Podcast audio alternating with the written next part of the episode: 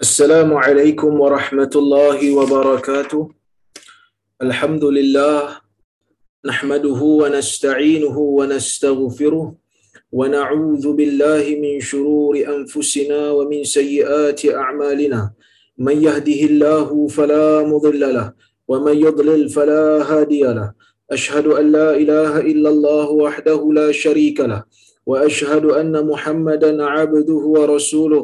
اللهم صل وسلم على محمد وعلى آله وصحبه أجمعين. يا أيها الذين آمنوا اتقوا الله حق تقاته ولا تموتن إلا وأنتم مسلمون. يا أيها الناس اتقوا ربكم الذي خلقكم من نفس واحدة وخلق منها زوجها وبث منهما رجالا كثيرا ونساء. واتقوا الله الذي تساءلون به والأرحام. إن الله كان عليكم رقيبا. يا أيها الذين آمنوا اتقوا الله وقولوا قولا سديدا. يصلح لكم أعمالكم ويغفر لكم ذنوبكم. ومن يطع الله ورسوله فقد فاز فوزا عظيما. فإن أصدق الحديث كتاب الله وخير الهدي هدي محمد. وشر الأمور محدثتها وكل محدثة بدعة وكل بدعة amma أما بعد مسلمين muslimat yang dirahmati oleh Allah Subhanahu wa taala sekalian.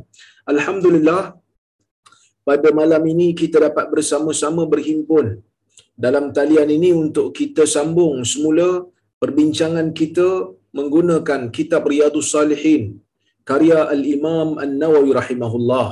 Kita berada pada bab yang ke-45 iaitu bab fadlil buka min khasyatillahi ta'ala wa syauqan ilaih. Bab kelebihan menangis kerana takut kepada Allah dan rindu kepada kepada Allah Subhanahu wa taala. Baik. Kita nak masuk hari ini pada hadis yang kelima dalam bab ini dan hadis yang ke-451 daripada keseluruhan kitab ini. كتأ الإمام النووي رحمه الله وعن عبد الله ابن الشخير رضي الله عنه قال أتيت رسول الله صلى الله عليه وسلم وهو يصلي ولجوفه, ولجوفه أزيز كأزيز المرجل من البكاء حديث صحيح رواه أبو داود والترمذي في الشمائل بإسناد صحيح hadis riwayat Abu Dawud dan juga At-Tirmizi dalam kitab dia Asy-Syama'il ia merupakan hadis yang sahih daripada Nabi sallallahu alaihi wasallam.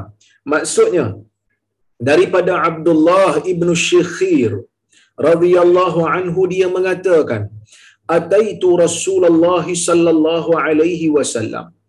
Aku mendatangi Rasulullah sallallahu alaihi wasallam. Wa huwa yusalli dalam keadaan baginda sedang bersalat wali jaufihi aziz dalam badan nabi. Pada badan nabi ketika mana aku datang tu ada bunyi. Aziz mempunyai bunyi ke azizil mirjal. Seperti bunyi air yang menggelegak. Seperti bunyi air yang sedang mendidih. Disebabkan oleh kerana tangisan Nabi sallallahu alaihi wasallam. Tuan-tuan dan puan-puan yang dirahmati oleh Allah Subhanahu wa taala sekalian. Hadis ini menunjukkan kepada kita bagaimana sifat takutnya Nabi sallallahu alaihi wasallam kepada azab Allah. Nabi sallallahu alaihi wasallam ini merupakan manusia yang paling bertakwa di kalangan kita.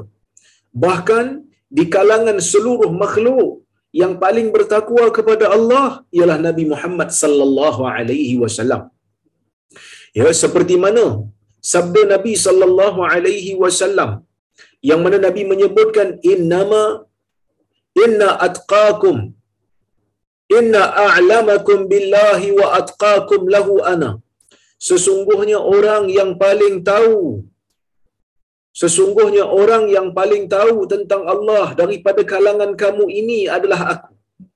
Dan orang yang paling bertakwa di kalangan kamu ini adalah aku.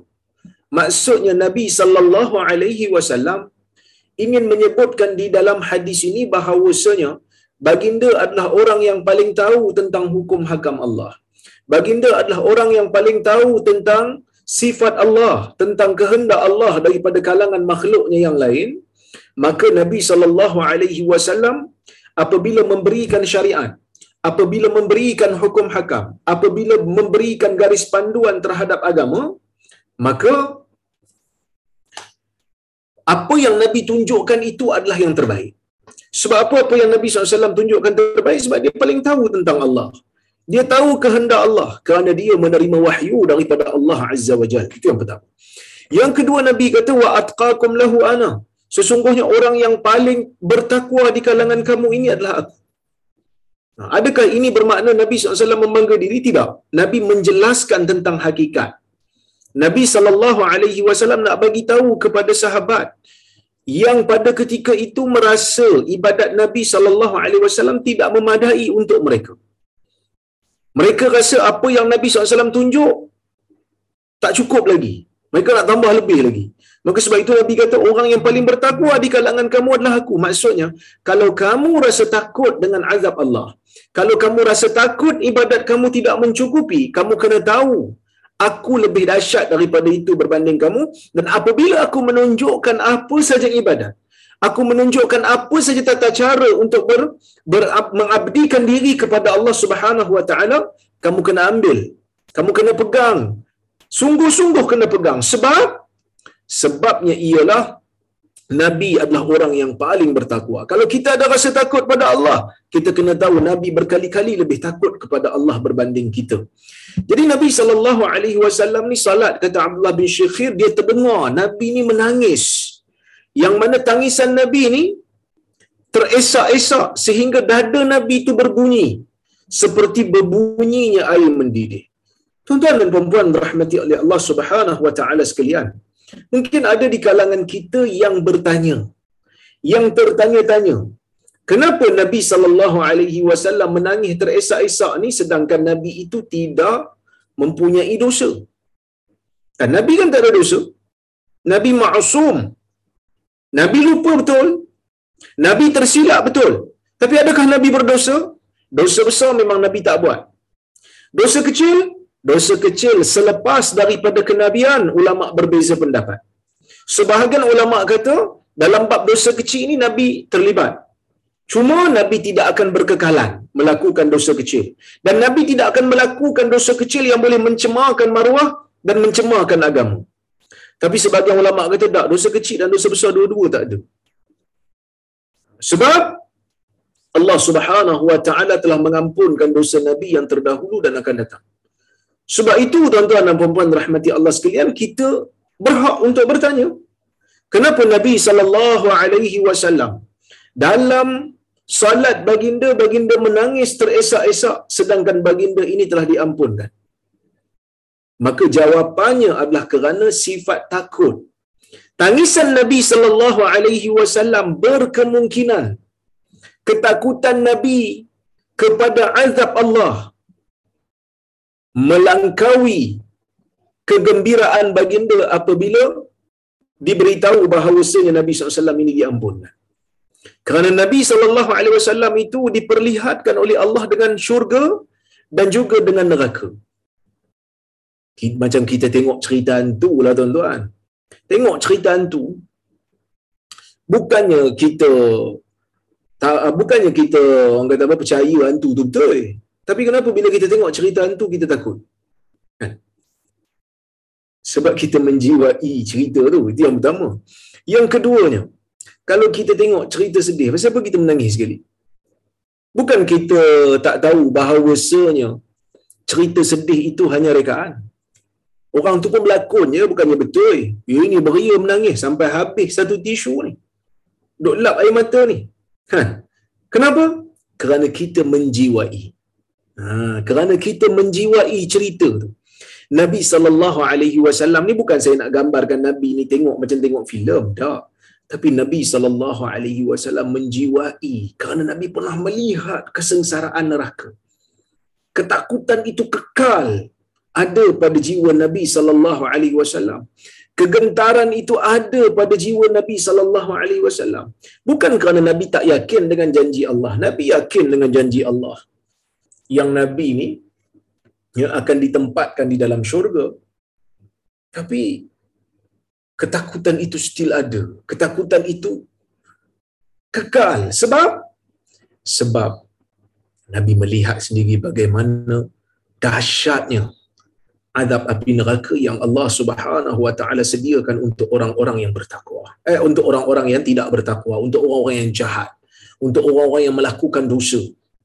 Jadi tuan-tuan dan puan-puan rahmati Allah itu yang pertama. Yang kedua berkemungkinan ketakutan Nabi sallallahu alaihi wasallam itu bukan hanya sekadar ketakutan pada neraka tu semata-mata ke atas diri dia tetapi juga melangkaui ketakutan Nabi sallallahu alaihi wasallam terhadap neraka yang akan menimpa umat manusia yang hidup selepas zaman dia.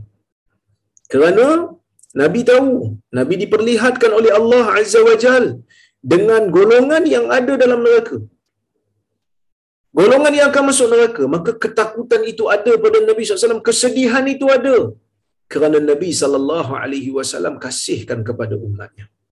Jadi sebab itu, kalaulah Nabi yang tidak ada dosa ini boleh untuk menimbulkan perasaan takut kepada Allah, boleh untuk menimbulkan perasaan gentar dengan adab Allah, kita juga lebih-lebih utama. Tuan-tuan dan puan-puan rahmati Allah sekalian, kalaulah tidak kerana dengan rahmat Allah Azza wa Jalla ke atas kita, kita ni binasa lama dah. Sebab dosa yang kita lakukan, bertimbun-timbun. Ibadat yang kita lakukan tidaklah setimpal mana dengan nikmat yang Allah Subhanahu Wa Taala dah berikan kepada kita di dalam dunia ini. Nyawa yang Allah Taala berikan kepada kita, kesihatan yang Allah Taala berikan kepada kita, kesenangan yang Allah Taala berikan kepada kita. Kalau kita nak hitung dengan ibadat yang kita buat, memang tidak terbayar tuan-tuan. Memang tidak terbayar kalau kita nak hitung dengan rasa syukur yang kita berikan kepada Allah, memang kita rasa akan rasa sendiri akan rasa malu. Maka sebab itu kata Syekh Mustafa Bura kepada waktu dia menghuraikan hadis ni dia kata afadal hadis hadis ni memberikan faedah ma kana alaihi salatu wassalam min kamalil khasyah min Allah azza wa jalla وخضوعه بين يديه على علو منزلته والحث على والحث على على الاقتداء به صلى الله عليه وسلم Hadis nak bagi tahu pada kita tentang keadaan Nabi SAW yang berada di atas kesempurnaan takutnya kepada Allah dan kesempurnaan tunduknya kepada Allah. Walaupun Nabi sallallahu alaihi wasallam tu berada di martabat yang tertinggi daripada kalangan manusia tapi ketakutan tu still ada. Dan hadis nak suruh kita ikutlah jejak langkah Nabi ni. Kalau Nabi tu ada perasaan takut, kita lagi lah kena ada perasaan takut kepada Allah. Kemudian hadis ni nak juga nak bagi tahu as-saut ghairul mustamil 'ala al-huruf la yufsidu salat. Tangisan yang tidak terkeluar padanya suara. Uh, sorry, bukan tak keluar tak keluar huruf. Uh, tangisan yang tak terkeluar padanya huruf. Ya. Tidak akan membatalkan solat. Para ulama berbahas tentang isu ni sebab uh, majoriti ulama berpandangan berpandangan sesiapa yang menangis ya, sesiapa yang menangis dalam solat zahir padanya dua huruf dua huruf keluar daripada mulut dia kerana menangis maka ia membatalkan salat ha, tapi yang ni Nabi sallallahu alaihi wasallam dia tak keluar huruf dia hanya keluar bunyi sikit je ha, yang itu pun dikeluar kawalan Nabi sallallahu alaihi wasallam jadi ia tidak membatalkan salat. Kenapa para ulama kata kalau dua keluar dua huruf dikatakan batal salat? Kerana Nabi SAW pernah sebut dalam hadis Nabi kata uh, pada seorang sahabat Nabi kata inna hadhihi salat la yasluh fiha syai'un min kalamin nas innama huwa tasbih wa takbir wa qiraatul Quran. Atau kama qala Nabi kata salat ini tidak patut padanya ada sikit daripada kalam. Tak patut ada walaupun sedikit daripada kalam-kalam manusia. Kalam tu tak boleh, cakap tu tak boleh. Innama huwa tasbih sesungguhnya innama hiya tasbih kerana salat itu mengandungi tasbih wa takbir dan juga takbir wa qiraatul Quran dan juga membaca Quran. Jadi sebab itu kita dalam salat kita dilarang untuk bercakap. Tapi ini pun setelah dibatalkan larangan uh, setelah dibatalkan uh, orang kata apa pengharusan bercakap. Kerana di awal-awal Islam orang yang salat boleh bercakap. Di awal-awal Nabi sallallahu alaihi wasallam diutuskan menjadi rasul ketika mana disyariatkan salat para sahabat boleh bercakap. Kalau mereka masbuk mereka masuk dalam salat mereka akan bertanya kepada orang sebelah. Berapa rakaat dah? Ha, orang sebelah boleh jawab. Dah dua rakaat dah tapi bila turunnya ayat waqumu lillahi qanitin kamu hendaklah berdiri pada Allah dengan ber, orang kata apa ber, berdoa kepadanya maka para ulama mengatakan ini merupakan satu arahan daripada Allah Azza wa Jal untuk memfokuskan hanya bacaan Quran dan hanya doa dan zikir di dalam salat. Tak boleh selain daripada itu. Jadi sebab itu bila kita salat kita tak boleh cakap. Kerana pengharusan bercakap di dalam salat ini telah pun dibatalkan dengan hadis yang terkemudian. Ha, jadi sebab itu kita tak boleh cakap lah dalam salat. Jangan bercakap. Siapa yang bercakap, maka ia membatalkan salat. Ha, jadi kalau menangis, para ulama menyebutkan kalau terzahir dua huruf padanya, ha, maka ia membatalkan salat. Ha, tapi kalau tak terzahir dua huruf, maka tak tak membatalkan solat. Wallahu a'lam. Baik, kita tengok hadis berikutnya. Hadis nombor 6 dalam bab ini hadis nombor 452 daripada keseluruhan kitab ini. Wa an anas radhiyallahu anhu qala qala rasulullah sallallahu alaihi wasallam li ubay ibn ka'ab radhiyallahu anhu qala inna allah azza wa jalla amarani an aqra alaik lam yakun alladhina kafaru. Qala wa sammani qala na'am fabaka ubay muttafaqun alaihi. Wa fi riwayah faja'ala Ubay yabki. Baik. Hadis riwayat Anas bin Malik daripada daripada riwayat Bukhari dan Muslim Anas mengatakan dia kata Nabi sallallahu alaihi wasallam pernah bersabda kepada Ubay bin Ka'ab. Siapa Ubay bin Ka'ab? Ubay bin Ka'ab Al-Ansari, orang Ansar yang masuk Islam awal. Pernah terlibat dalam perjanjian Aqabah yang kedua. Ha, dia masuk Islam awal tuan-tuan. Dan Nabi sallallahu alaihi wasallam pernah mempersaudarakan dia dengan Sa'id bin Zaid yang merupakan di antara sepuluh sahabat Nabi sallallahu alaihi wasallam yang dijamin syurga. Apa kata Ubay? Ah, sorry, apa kata Anas? Nabi sallallahu alaihi wasallam bersabda kepada Ubay bin Ka'ab. Kata Nabi, "Inna Allah azza wa jal amarani an aqra 'alaik."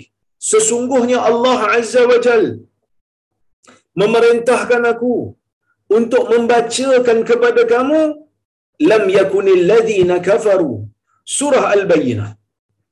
Ah, surah al-bayyinah.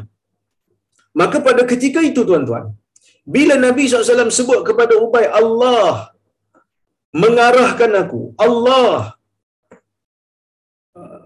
memerintahkan aku untuk baca kepada kamu surah Al-Bayyinah. Ubay terus tanya, Wasamani, adakah Allah menyebut namaku? Dia terkejutlah. Sebab dia ni bukan Nabi. Ubay adalah sahabat. Dia bukan Nabi SAW. Dia tak terima wahyu.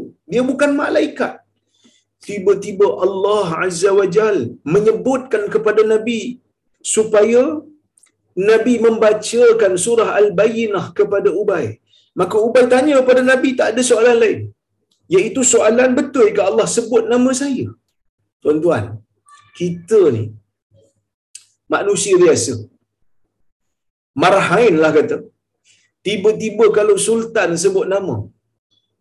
Saya ni katalah orang biasa tiba-tiba agung sebut nama. Perdana Menteri sebut nama saya.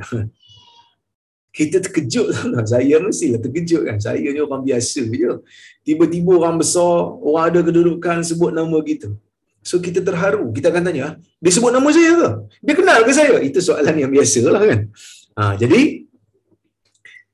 kalau orang yang mempunyai kedudukan, kalau manusia yang mempunyai darjat yang tinggi sebut nama kita secara spesifik pun kita ada rasa terharu ya?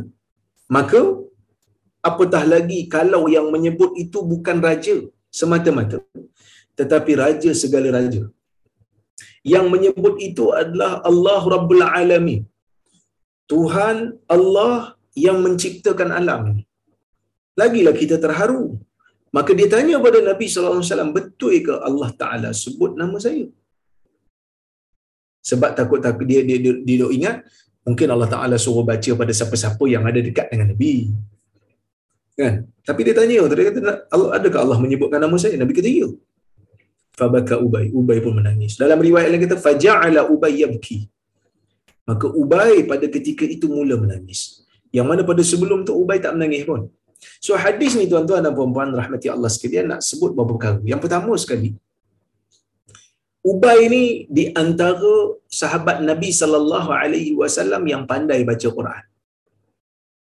Dia pandai baca Quran. Sebab itu Umar Ibn Khattab radhiyallahu anhu ketika mana zaman pemerintahan dia, Umar ni dia tengok umat zaman dia bila masuk bulan puasa, orang tu solat terawih seorang diri, orang tu solat terawih kumpulan kecil, orang tu dia bertebaran.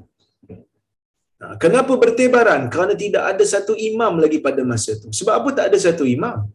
Kerana pada zaman Nabi sallallahu alaihi wasallam, tuan boleh cek dalam riwayat Al-Bukhari.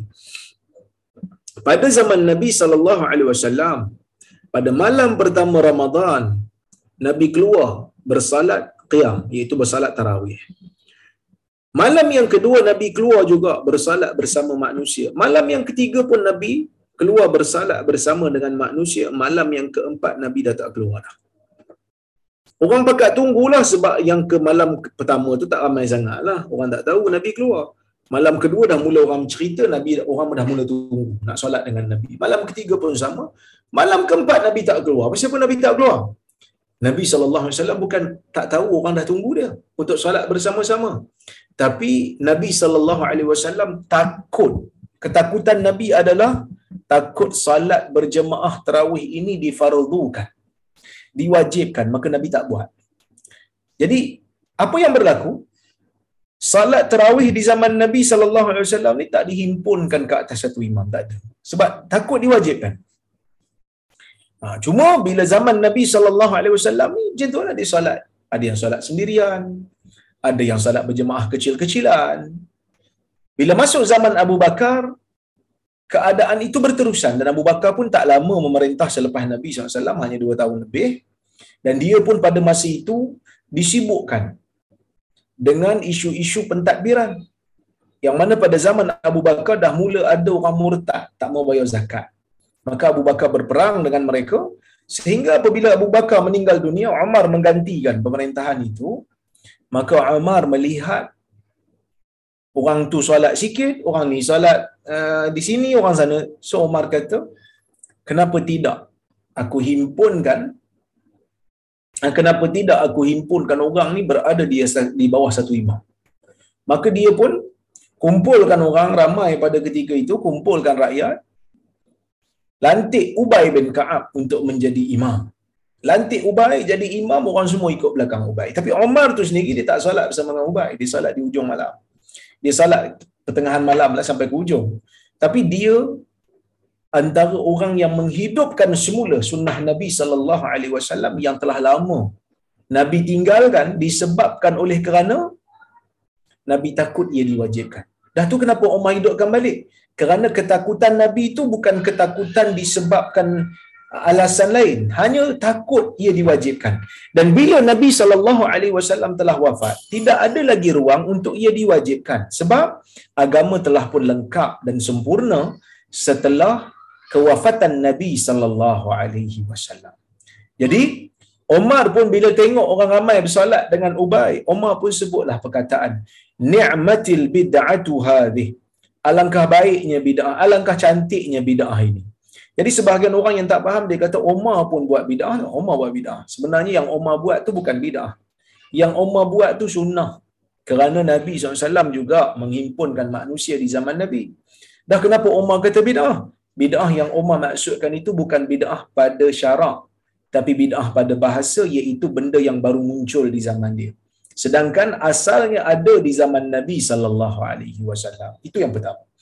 Yang keduanya disyariatkan kepada kita ni untuk membacakan Quran pada orang lain terutama bagi orang yang nak dengar. Kerana mendengar Quran ini juga memberikan pahala kepada pelakunya. Quran ni punya bagus, bukan hanya membaca saja mendapat pahala, mendengar Quran juga mendapat pahala. Jadi sebab itu kata Syekh Mustafa Bugha tengok dia kata apa? Afadal hadis masyru'iyatil buka farhan wa sururan inda husulin ni'mah wa khasyatan min at-taqsir fi syur fi syukril mun'im subhanahu. Hadis nak bagi tahu kat kita ialah pensyariatan menangis disebabkan gembira dan disebabkan oleh kerana bersyukur kerana mendapat nikmat. Ubay tadi menangis bukan disebabkan takut, Ubay menangis disebabkan gembira. Sebab apa gembira? Sebab Allah Taala sebut nama dia secara spesifik. Gembira. Tapi adakah gembira itu gembira yang mutlak? Tak ada juga perasaan takut. Wa khasyatan min taqsir. Dan berkemungkinan Ubay takut juga kerana takut-takut dia ni ada sedikit orang kata apa sambil lewa dalam nak mengucapkan syukur kepada Allah Azza wa Jal yang memberi nikmat. Jadi dia ada rasa macam layakkah aku ni untuk disebutkan nama oleh Allah sedangkan aku ni banyak kelemahan. Sedang aku ni banyak masalah. Sedang aku ni banyak lupa pada Tuhan. Itu yang pertama.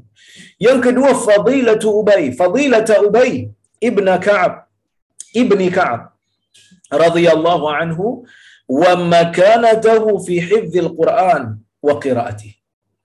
Hadis ini menceritakan tentang kelebihan Ubay bin Ka'ab radhiyallahu anhu dan kedudukannya dalam menghafal Quran dan membaca Quran. Jadi Allah Taala puji Ubay ini bukan sekadar menamakan Ubay ini bukan hanya sekadar tiba-tiba. Tapi disebabkan oleh kerana kedudukan. Dulu tuan-tuan kita pernah baca hadis. Nabi sallallahu alaihi wasallam menyebutkan kepada Ukashah bahawasanya dalam umat ini ada manusia yang Allah Subhanahu wa taala akan masukkan mereka ke dalam syurga tanpa hisap. Maka Ukashah pun doa. Ya Rasulullah, ud'u Allah ay yaj'alani minhu. Ya Rasulullah, doalah kepada Allah supaya menjadikan aku daripada kalangan orang yang masuk syurga tanpa hisap. Maka Nabi SAW kata, Nabi doa supaya Allah Ta'ala jadikan Ubay, uh, jadikan Ukasyah ni masuk dalam orang yang masuk syurga tanpa hisap. Datang seorang lagi manusia, dia kata, Ya Rasulullah, udu'ullah ya ja'alani minhum. Ya Rasulullah, berdoalah kepada Allah supaya menjadikan aku juga termasuk dalam kalangan orang yang masuk syurga tanpa hisap. Apa Nabi kata? Sabaqaka Ukasyah.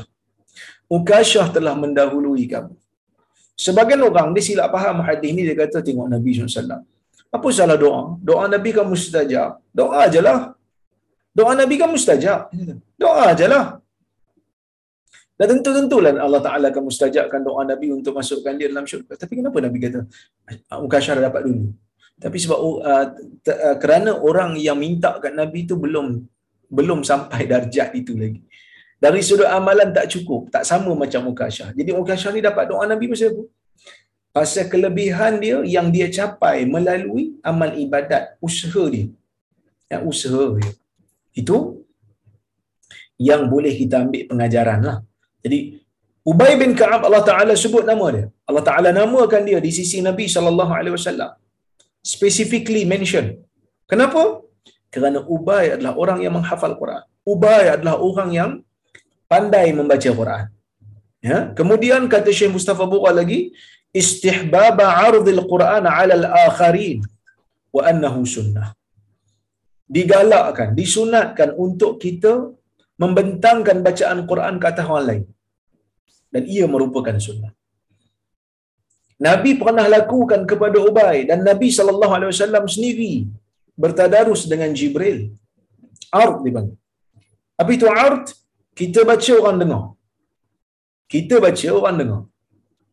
Yang tu out. Jadi art ni apa kelebihan dia? First, kita boleh betulkan bacaan kalau kita tersilap. Kalau kita ada baca silap, orang akan betulkan.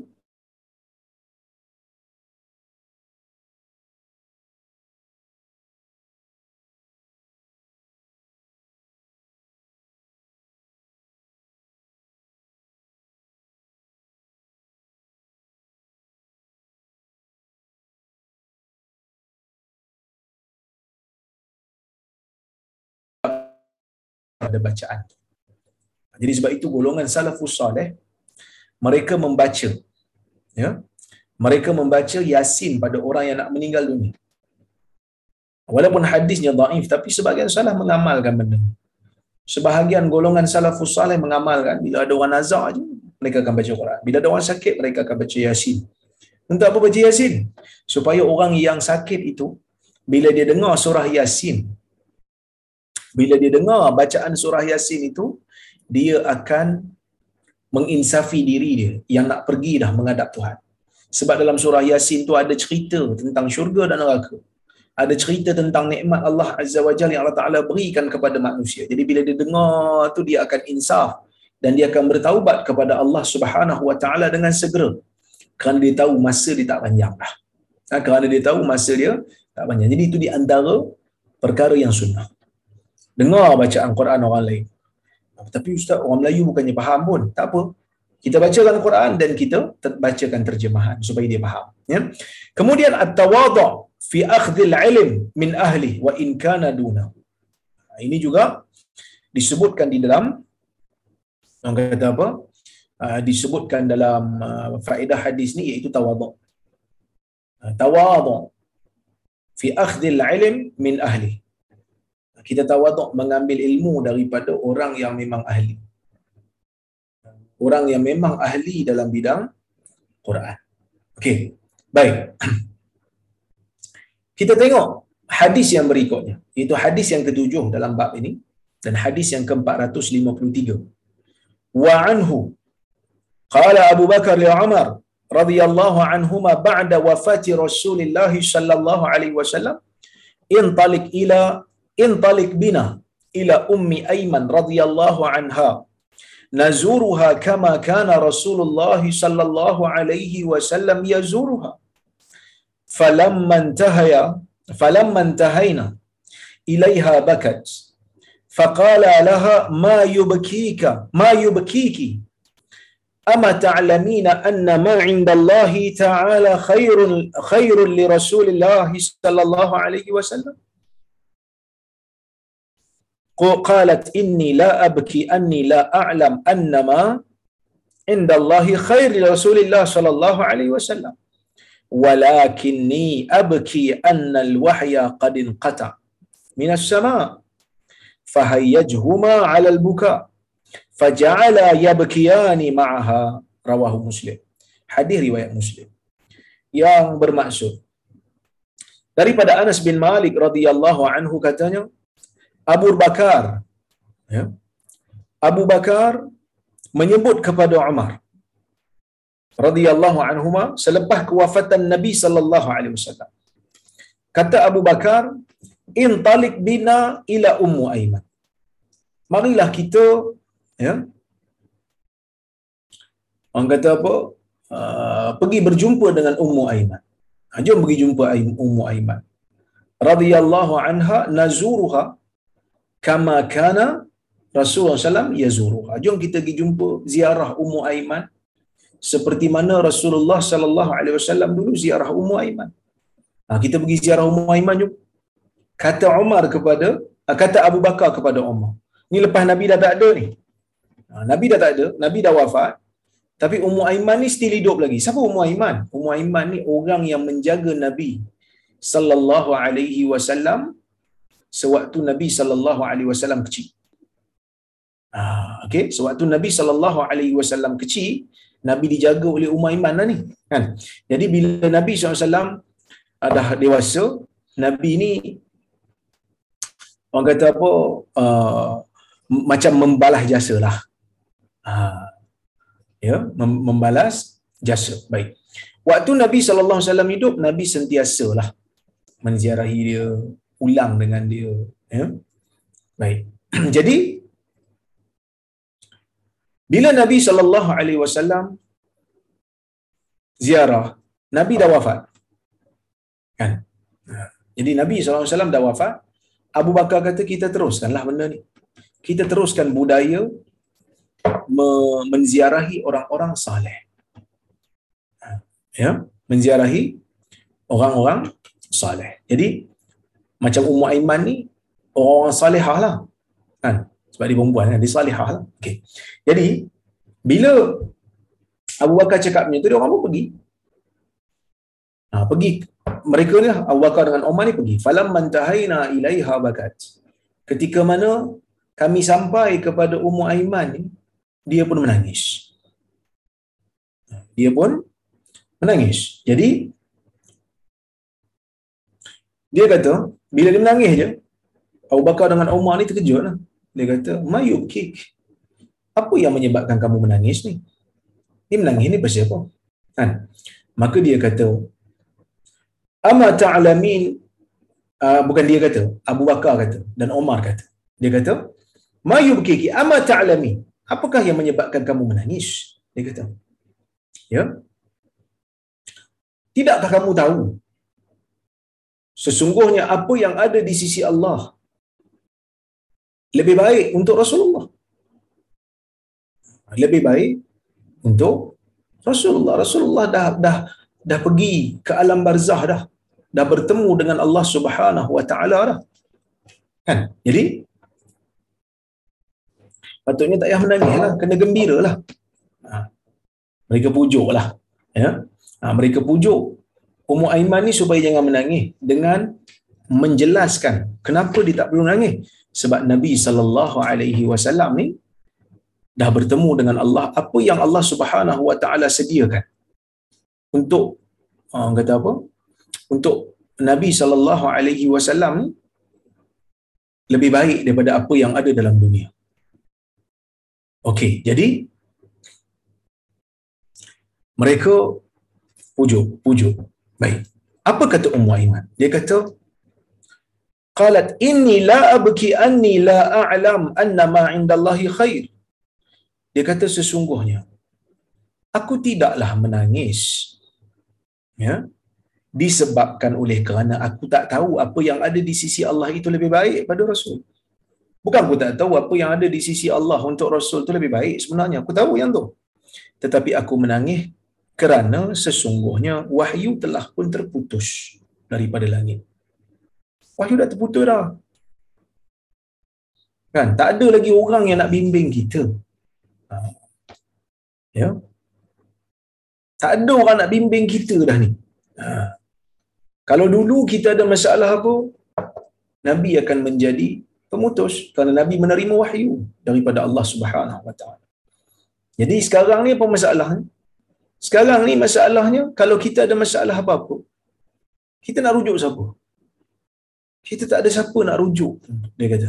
Ah, apa ni Abu Bakar wahai Abu Bakar wahai Umar kita kena cari sendiri ya lepas ni. Okey. Fahayyajhuma fahayyajhuma alal buka. Jadi perkataan Ummu Aiman ni telah menjadikan Abu Bakar dan Umar menangis faja'ala yabkiyani ma'aha dua-dua menangis bersama dengan Ummu Aiman tuan-tuan dan puan rahmati Allah sekalian kalaulah tengok kepada keadaan ini kita dapat perhatikan sahabat ni ada kalanya mereka menangis disebabkan oleh kerana takut dengan azab Allah Subhanahu Wa Taala. Itu first. Yang kedua, mereka menangis disebabkan rindu kepada Allah, kepada uh, syurga. Yang ketiga, mereka menangis kerana rindu pada Rasulullah sallallahu alaihi wasallam. Mereka rindu kepada Rasul jadi mereka pun menangis. Kenapa mereka rindu kepada Rasul? Karena sayang kepada Rasul dan sayang kepada Rasul merupakan tuntutan agama. Sayang pada Rasul ni bukan macam kita sayang main pilih-pilih. Kalau sayang pada manusia boleh pilih. Kan? Sayang pada manusia ni kita boleh pilih nak sayang uh, orang kata apa? uh, tengok calon-calon bakal isteri, oh sayang, mengenal sayang. Tapi sayang pada Nabi ni kena paksa diri. Kenapa kena paksa diri sayang pada Nabi sallallahu alaihi wasallam? Tak ada pilihan. Kerana Nabi adalah sumber agama yang menyebabkan kita terlepas daripada azab. Maka sebab tu Nabi sallallahu alaihi wasallam itu disayangi. Nabi SAW itu wajib disayangi kerana Nabi itu sumber agama. Kalau Nabi tak ada, maka kita pun tak tahu macam mana nak beribadat kepada Allah. Ha, jadi ini benda yang sangat-sangat uh, bernilai bagi sahabat. Ialah sahabat tuan-tuan. Umar itu sendiri, Abu Bakar itu sendiri, ya. Bila mereka terkenang balik zaman mereka jahiliah. Bila mereka terkenang balik pastinya mereka terkenang. Kalau taklah kerana adanya Nabi Muhammad sallallahu alaihi wasallam sudah pasti mereka ini kekal lagi dalam jahiliah. Umar umpamanya kan terlibat dengan jahiliah Abu Bakar walaupun ada riwayat yang mengatakan ya Abu Bakar ni tak adalah terlibat dengan benda-benda yang terlalu keji tak ada sama dengan Umar juga lah ya nah, maka tapi mereka still tak tahu apa itu uh, apa itu hidayah. Kalau tidak ada Nabi sallallahu alaihi wasallam mengajarkan kepada mereka. Baik. Jadi hadis ini nak bagi tahu kita apa dia? Kata Syekh Mustafa Bura al-buka' ala inqita'il khair alladhi yu'zin ataupun yu'azzin binaqsil hal ya menangis disebabkan oleh kerana terputusnya kebaikan yang menyebabkan kepada tercetusnya keadaan yang kurang ataupun orang kata apa keadaan yang buruk. Ha. Jadi tuan-tuan dan puan rahmati Allah Subhanahu wa taala sekalian. Sahabat tadi menangis saya sebut. Menangis kerana Nabi dah wafat. Kenapa rindu dengan Nabi satu hal? Dan bila Nabi tak ada ni, perpecahan berlaku. Tak ada orang yang menjadi pemutus lagi dah. Dia sebenarnya, ada juga orang sebut kat saya, dia kata, Ustaz, kita ni tak payah pecah lah Ustaz. Kan, kenapa nak perlu pecah? Sebenarnya kita bukan berpecah dari sudut kerana kita berbeza. Tapi kita berpecah ni kerana kita tak pandai menguruskan perbezaan. Para sahabat Nabi sallallahu alaihi wasallam di zaman Nabi juga berbeza. Tapi mereka pandai menguruskan perbezaan. Di zaman Nabi SAW ada di kalangan sahabat berbeza pendapat di depan Nabi SAW. Nabi kata jangan salat asar sehingga kita sampai di perkampungan Bani Quraidah. Waktu tu nak perang. Nabi kata jangan salat asar sehingga kita sampai di perkampungan Bani Quraidah. Sebahagian daripada sahabat dia solat kat tengah jalan. Belum sampai kat perkampungan Bani Quraidah dia orang dah solat. Sebahagian yang tak solat tu dia mengadu kat Nabi. Nabi tak marah. Kenapa Nabi tak marah? Kerana Nabi tahu yang salat tadi bukan sengaja nak melanggar arahan Nabi tapi mereka faham. Arahan Nabi itu bukan arahan literal.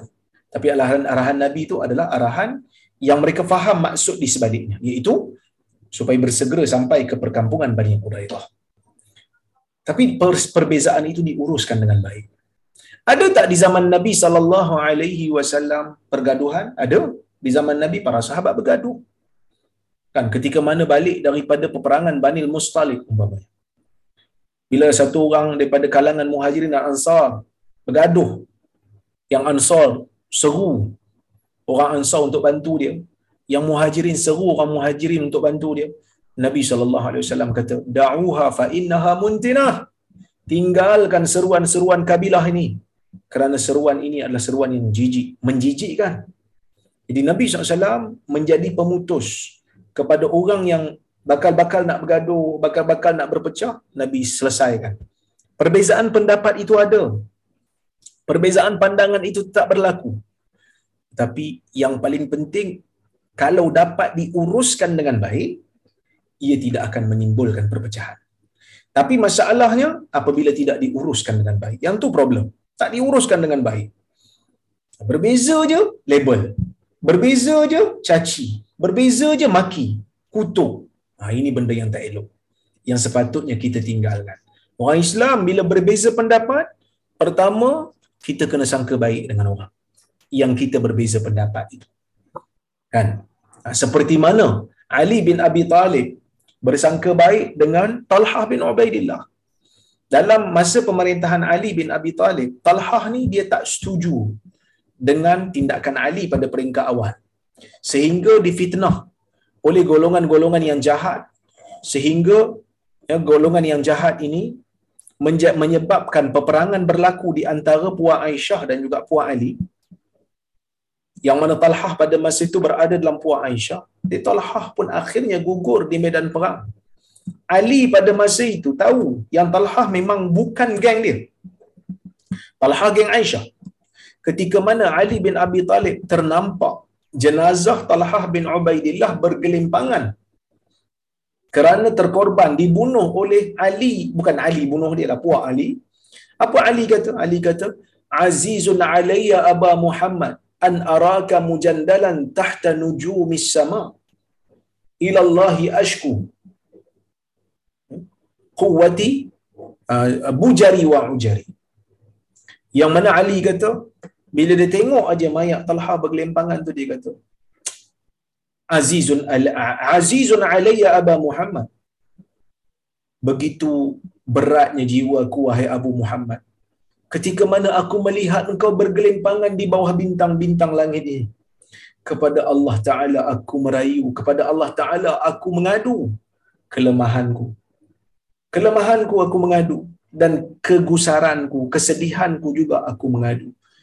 Walaupun sebenarnya Talhah tu bukan uh, bukan tim dia. Dia tak ada kata ah badan muka lawan aku lagi. Tak.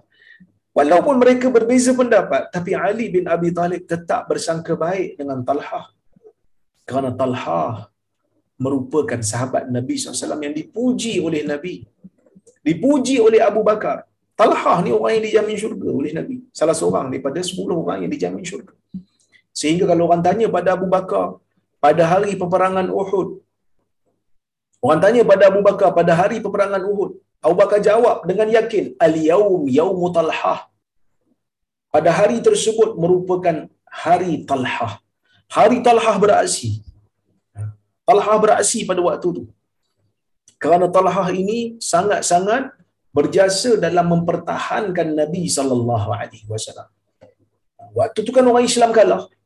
Dia sanggup mempertahankan diri dia eh, mempertahankan Nabi walaupun sampai terkorban diri kalau terkorban pun terkorbanlah Ha, itu Talha. Dikatakan tangan Talha ini luka teruk pada hari peperangan Uhud kerana menahan senjata-senjata yang ingin melukakan jasad Nabi sallallahu alaihi wasallam. Jadi kita pun macam itulah. Kita kena ada sangka baik dengan orang Islam. Kalau ada ruang untuk sangka baik, cubalah bersangka baik. Ha, tapi kalau dah jahat sangat, kita orang kata apa halanglah kejahatannya itu ya. Baik. Kemudian yang kedua jawazal buka ala faqdi salih. Dibenarkan untuk kita menangis disebabkan oleh kerana kehilangan orang saleh. Dan itu tidak dia kata wa, anna dzalika la yu'aridu at-taslima li qada'illah wa qadri. Dan itu tidak sekali-kali menghalang kita untuk menerima takdir Allah dan qadar Allah. Ha, sebab benda penting ni tuan-tuan. Apa dia? bila kita orang kata apa uh, menghadapi satu situasi yang sukar terkena satu musibah kita menangis. Adakah tangisan itu menghalang kita menerima qada dan qadar Allah? Tidak. Yang menghalang kita menerima qada dan qadar ni bila kita petikai takdir. Kita mempertikai takdir Allah kita mempersoalkan kenapa aku diberi? Ni ha, itu tak boleh. Tapi kalau kita hanya menangis kerana kesedihan, kepiluan, tanpa kita mempertikaikan takdir, tanpa kita kata orang Perak merampui, merampui. Merampui ni maksudnya dia tak boleh terima. Yang tu boleh membawa kepada kekufuran. Jadi kalau setakat sedih, ya mana orang tak sedih kehilangan seseorang yang kita sayang, yang baik, yang saleh, para sahabat sedih dengan kehilangan Nabi sallallahu alaihi wasallam. Nabi SAW sedih dengan kehilangan anak di Ibrahim. Bila Nabi pangku Ibrahim dalam keadaan nazak, Nabi menangis. Mengalir air mata Nabi. Para sahabat terkejut. Mahadha ya Rasulullah sebab sahabat ingat Nabi macam tak bagi menangis. Nabi kata hadha hadha rahmah. Ini adalah rahmah. Yang Allah Taala jadikan pada uh, ada pada setiap jiwa hamba-Nya yang beriman. Ya, jadi boleh untuk kita menangis tanpa merata tak boleh yang tak boleh merata koyak-koyak baju tanpa-tanpa pipi yang tak boleh juga mempertikaikan takdir baik kita pergi kepada hadis berikutnya hadis nombor 8 dalam bab ini dan hadis nombor 454 wa ani bin umar radhiyallahu anhuma qala lamma ishtadda bi rasulillah sallallahu alaihi wasallam waja'uhu qila lahu fi salah murru aba bakr falyusalli bin nas فقالت عائشة رضي الله عنها إن أبا بكر رجل رقيق إذا قرأ القرآن غلبه البكاء فقال مر فليص مروه فليصلي وفي رواية عن عائشة رضي الله عنها قالت قلت إن أبا بكر إذا قام مقامك لم يسمع الناس من البكاء متفق عليه حديث رواية بخاري dan Muslim maksudnya daripada Ibnu Umar radhiyallahu anhuma katanya lamma ishtadda bi Rasulillah sallallahu alaihi wasallam waja'u ketika mana sakit Nabi sallallahu alaihi wasallam ini makin teruk Nabi SAW bila balik daripada haji Nabi SAW bila balik daripada haji pada waktu tu Nabi dah mula sakit-sakit. Sebab Nabi buat haji pada tahun ke-10 bulan Zulhijjah. Bulan Zulhijjah lepas bulan Zulhijjah masuk bulan Muharram, Safar, Rabiul Awal. Rabiul Awal Nabi wafat. Tak lama lepas tu. Jadi bila balik daripada haji Nabi SAW ini ditimpa sakit kepala. Sehingga dalam riwayat ada menyebutkan Nabi SAW balut kepalanya dengan kain. Dia nak bagi nak bagi orang kata kurang sakit Nabi tu. Kurang sakit. Kenapa Allah Ta'ala bagi Nabi sakit? Untuk meninggikan darjat. Untuk meninggikan darjat Nabi, sebab bila Allah Ta'ala bagi musibah, sama ada untuk mencuci dosa ataupun mengangkat darjat. Jadi Nabi ni manusia yang saleh. Jadi Allah Ta'ala nak angkat darjat Nabi Sallallahu Alaihi Wasallam. Jadi Nabi diberikan kesakitan sebelum sebelum uh, Nabi wafat. Jadi bila sakit itu makin kuat, qila lahu fi salah. Jadi dikatakan kepada Nabi sallallahu alaihi wasallam murru Abu Bakr falyus uh, dikatakan dalam apa ni kepada Nabi ni untuk salat. Dalam salat ni siapa siapa nak jadi imam sebab Nabi dah sakit. Siapa nak jadi imam? Nabi kata apa? Murru Abu Bakr falyusalli bin nas. Arahkan Abu Bakar untuk dia menjadi imam pada manusia. Abu Bakar kena jadi imam kata Nabi. Ganti Nabi SAW jadi imam. Faqalat Aisyah radhiyallahu anha, "Inna Abu Bakar rajulun raqiq." Maka Aisyah ni dia kenal ayah dia. Dia pun sebut pada Nabi SAW cadangan dia dia kata, "Sesungguhnya Abu Bakar ni seorang lelaki yang raqiq." Lelaki yang lunak, yang halus, yang lembut. Idza qara al-Quran al-buka. Bila dia baca Quran dia akan menangis. Jadi kalau dia, jadi imam macam mana dia menangis? dia menangis dia tak boleh jadi imam kata Aisyah, tak sesuai. Apa Nabi kata? Muruhu falyusalli. Biarkan Abu Bakar menjadi imam. Dalam riwayat lain daripada Aisyah, ya, Aisyah kata kepada Nabi SAW, Inna Abu Bakar. Sesungguhnya Abu Bakar, Iza qama maqama. Bila Abu Bakar menggantikan kamu, wahai Rasulullah, lam yusmi'in nasa minal buka. Abu Bakar tak boleh nak baca kuat disebabkan dia kuat menangis. Tuan-tuan cuba bayangkan, orang ni baca Quran menangis. Maksudnya jiwa dia halus, jiwa dia lembut. Kita ni, pasal apa baca Quran susah nak menangis ni? Kamu sebab tak faham kan? Kalau faham sekalipun dia tidak ada penghayatan. So kena, kita lah kena usaha lagi. Saya pun sama tuan-tuan. Kita semua sama je. Kan? Orang macam Abu Bakar yang mulia pun, nangis bila baca Quran. Jadi sebab itu kata Syekh, dia kata apa? fadilat أبي بكر radhiyallahu anhu wa ma kana عليه min خشية azza wa jalla. حديث ini nak buktikan pada kita kelebihan Abu Bakar. Kepada Allah dia takut. Dia takut pada Allah. Walaupun dia orang saleh tapi ketakutan pada Allah Ta'ala itu tetap ada. Yang pertama. Yang kedua istihbab riqqatil qalb wal buka inda tilawatil quran. Digalakkan kita ni melembutkan jiwa dan menangis ketika mana membaca Quran. Bukan menangis buat-buat dah, menangis sungguh. Maksudnya nak menangis sungguh ni macam mana? Kena tadabbur makna Quran. Wa akhadha sahabah min hadzal hadis afdaliyat as-siddiq ala baqi sahabah wa ahaqqiyatahu bil khilafah ba'da wafatin Nabi sallallahu alaihi wasallam. Daripada hadis inilah yang para sahabat ambil satu kesimpulan yang penting sekali. Apa dia? Para sahabat daripada hadis ni dia orang faham Abu Bakar adalah orang yang paling layak sekali untuk menjadi pengganti Nabi sallallahu alaihi wasallam setelah Nabi wafat. Dialah yang paling layak dan paling berhak untuk menjadi khalifah setelah kewafatan Abu uh, kewafatan Nabi SAW. Kenapa? Umar pernah sebut dalam riwayat Umar kata ikhtarahu Nabi sallallahu alaihi wasallam li dinina ala nardahu li dunia. Nabi pernah memilih dia yakni Abu Bakar untuk agama kita iaitu untuk mengimamkan salat kita untuk menjadi pemimpin dalam agama. Kenapa kita tidak redha dia untuk menjadi pemimpin kita dalam urusan dunia? Jadi ini isyarat daripada Nabi kata Umar untuk menjadikan Abu Bakar sebagai pemimpin kita sebab Nabi pilih Abu Bakar untuk menjadi imam salat. Kan? Jadi sebab itu golongan Ahli Sunnah wal Jamaah mereka mengatakan Abu Bakar sememangnya layak menjadi khalifah setelah daripada kewafatan Nabi SAW. Tidak seperti mana Syiah. Tidak seperti mana Syiah yang mana mereka mengkafirkan Abu Bakar dan dan Umar. Jadi oleh kerana itu bagi saya kalau kita ikhlas membaca sejarah kita akan tahu sememangnya orang yang paling layak adalah Abu Bakar bukannya Ali selepas Nabi sebab Ali pun akhirnya bersetuju dengan pelantikan Abu Bakar radhiyallahu anhu sebab Nabi dah pilih Abu Bakar untuk menjadi imam. Kan takkanlah dalam banyak-banyak tu Nabi tak terfikir Ali kalau betul Ali layak menjadi khalifah. Wallahu taala a'lamu bisawab.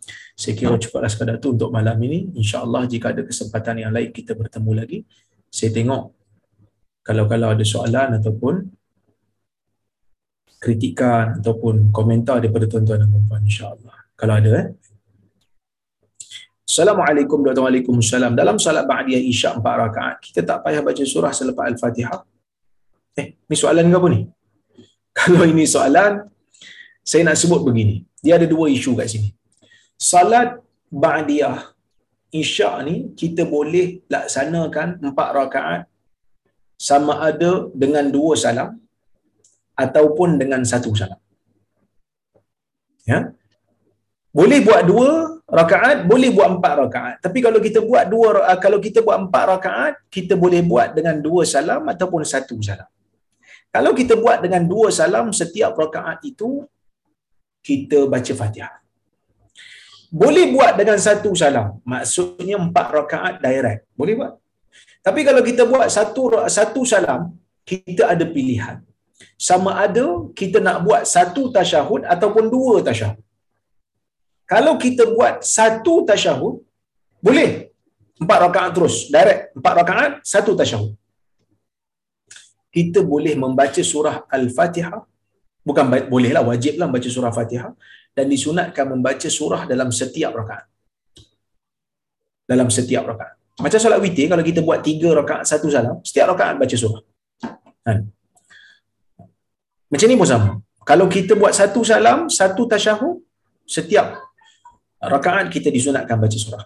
Tapi kalau kita buat dengan empat rakaat dengan dua tasyahud, kita tak buat tasyahud awal. Sampai rakaat kedua kita baca tasyahud, lepas tu kita naik. Kalau buat dengan dua tasyahud, kita disunatkan hanya membaca surah pada dua rakaat yang pertama buat dua rakaat yang pertama. Rakaat yang terakhir, tiga dan empat tu tak payah baca tasyahud. Sama macam solat isyak biasa. Allah Assalamualaikum warahmatullahi wabarakatuh. Saya nak bertanya satu soalan. Adakah berterawih 20 rakaat sunnah Nabi? Atau berterawih 8 rakaat saja yang sebenarnya mengikut sunnah? Ini saya jawab dari dulu dalam kuliah. Tuan-tuan boleh tengok, saya punya puan lah, puan boleh tengok. Saya punya video dalam YouTube, tapi saya ringkaskan di sini. Pertamanya, solat Nabi itu memang 8 rakaat. Campur dengan 3 witir. Aisyah kata, "Ma Nabi SAW yazidu ala 11 rakaatan fi fi Ramadan wala fi ghairi Ramadan ala 11 rakaatan." Nabi tak pernah salat lebih daripada 11 rakaat sama ada dalam Ramadan ataupun lepas Ramadan. Di luar Ramadan pun Nabi tak pernah buat lebih pada 11 dalam Ramadan pun sama. Jadi solat, solat apa ni? Solat Nabi ni 11 rakaat. Tapi Aisyah kata apa? Salat arba'an la tas'al an husnihin wa tulihin. Nabi salat tu panjang. Kamu jangan tanya panjang macam mana, kamu jangan tanya kualiti macam mana. Salat Nabi ni kualiti dia hebat. Tinggi kualiti salat Nabi ni. Sebab tu Nabi salat apa ni sikit rakaat sebab diri tu lama. Bila masuk zaman Umar, Umar tengok orang tak di, orang tak larat diri lama dah.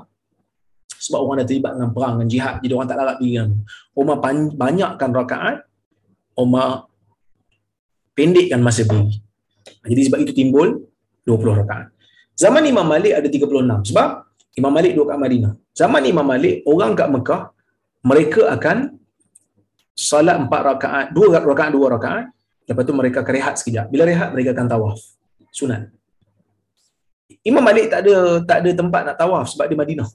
Jadi Imam Malik kata, waktu orang Mekah tawaf sunat tu kita tambah lagi 4 rakaat. So, sebab itu zaman Imam Malik ada 36 rakaat. Kalau tanya saya berapa rakaat tarawih ni? Rakaat tarawih ni tidak ada had. Nak buat 8 pun boleh, nak buat 20 pun boleh, nak buat 36 pun boleh, nak buat lebih daripada tu boleh. Yang penting khusyuk. Yang penting tadabbur, bukan ekspres. Nah, kerana qiyam itu kita nak mendengar bacaan Quran nak tadabbur kerana Ramadan bulan Quran. Jadi itu yang paling penting sekali. Nak buat dua boleh? Buat dua pun ada pahala insya-Allah. Kerana tarawih ni dia bukan hukum yang lain. Dia lebih kurang sama je macam qiyamul lain. Tak ada beza wallahu a'lam. Ya. Assalamualaikum Dr. Waalaikumsalam. Moga Allah berkati doktor dan keluarga dan tuan juga. Ya. Apakah punca sebenar kewafatan Nabi? Ada yang mengatakan sakit teruk akibat keracunan makanan. Memang ada riwayat menyebutkan Nabi SAW mengatakan racun yang Nabi makan di Khaybar itu telah memutuskan urat Nabi SAW. Itu adalah hadis yang sahih. Ya? Assalamualaikum warahmatullahi Adakah sunat untuk membaca doa kunut dalam witir? Doa kunut yang dibaca dalam witir, ulama berbeza pendapat tentang bila ia dibaca. Pendapat yang pertama ialah pendapat boleh dibaca sepanjang tahun. Ini pendapat uh, Hanafi dan juga Ibn Taymiyah. Manakala pendapat Al-Imam Syafi'i hanya baca doa kunut ni pada Ramadan uh, juzuk yang kedua. Ramadan. Maksud uh, separuh yang kedua daripada Ramadan. Disunatkan membaca doa kunut. Kalau tanya pendapat saya, dua-dua pendapat ini adalah diterima kerana ia adalah ijtihad. Riwayat yang digunakan oleh Imam Syafi'i itu riwayat daripada Ubay yang membaca doa kunut pada separuh yang terakhir bulan Ramadan. Jadi kalau kita nak baca uh, kata apa sepanjang tahun pun okey nak tinggalkan pun okey nak baca separuh kedua Ramadan pun okey tak ada masalah. Ya ada keluasan di sana. Kerana kunut adalah doa. Macam mana kunut witir ni? Macam kunut subuh yang tuan baca. Bahkan kunut subuh tu sebenarnya mengambil kunut witir. Kerana tidak ada riwayat yang jelas menunjukkan kunut kunut subuh Nabi SAW tu macam mana lafaz. Maka mazhab syafi'i mengambil riwayat apa ni daripada kunut witir. Wallahu alam. Jadi saya rasa cukuplah sekadar itu untuk malam ini. Apa yang baik daripada Allah apa yang buruk datang daripada hati saya saya mohon maaf terkasar bahasa tersilap kata. Saya ucapkan terima kasih banyak pada penganjur uh, kuliah kita iaitu Haji Shah Haji Hamid Datuk Syekh Hamid um, uh, Johan Datuk Rozhan dan Sri Azman yang berusaha untuk mengadakan kuliah kita setiap minggu ni mudah-mudahan Allah Subhanahu Wa Taala uh, mengajari mereka dengan sebaik-baik ganjaran. Terima kasih kepada tuan-tuan dan puan yang sudi hadir uh, ke dalam kuliah kita pada hari ini. Mudah-mudahan Allah Taala juga memberikan kita uh, pahala yang berlipat kali ganda. Saya berhenti di sini dulu aku la qauli hadza wa astaghfirullahal azim li wa lakum. Wassalamualaikum warahmatullahi wabarakatuh. Assalamualaikum. Terima kasih doktor.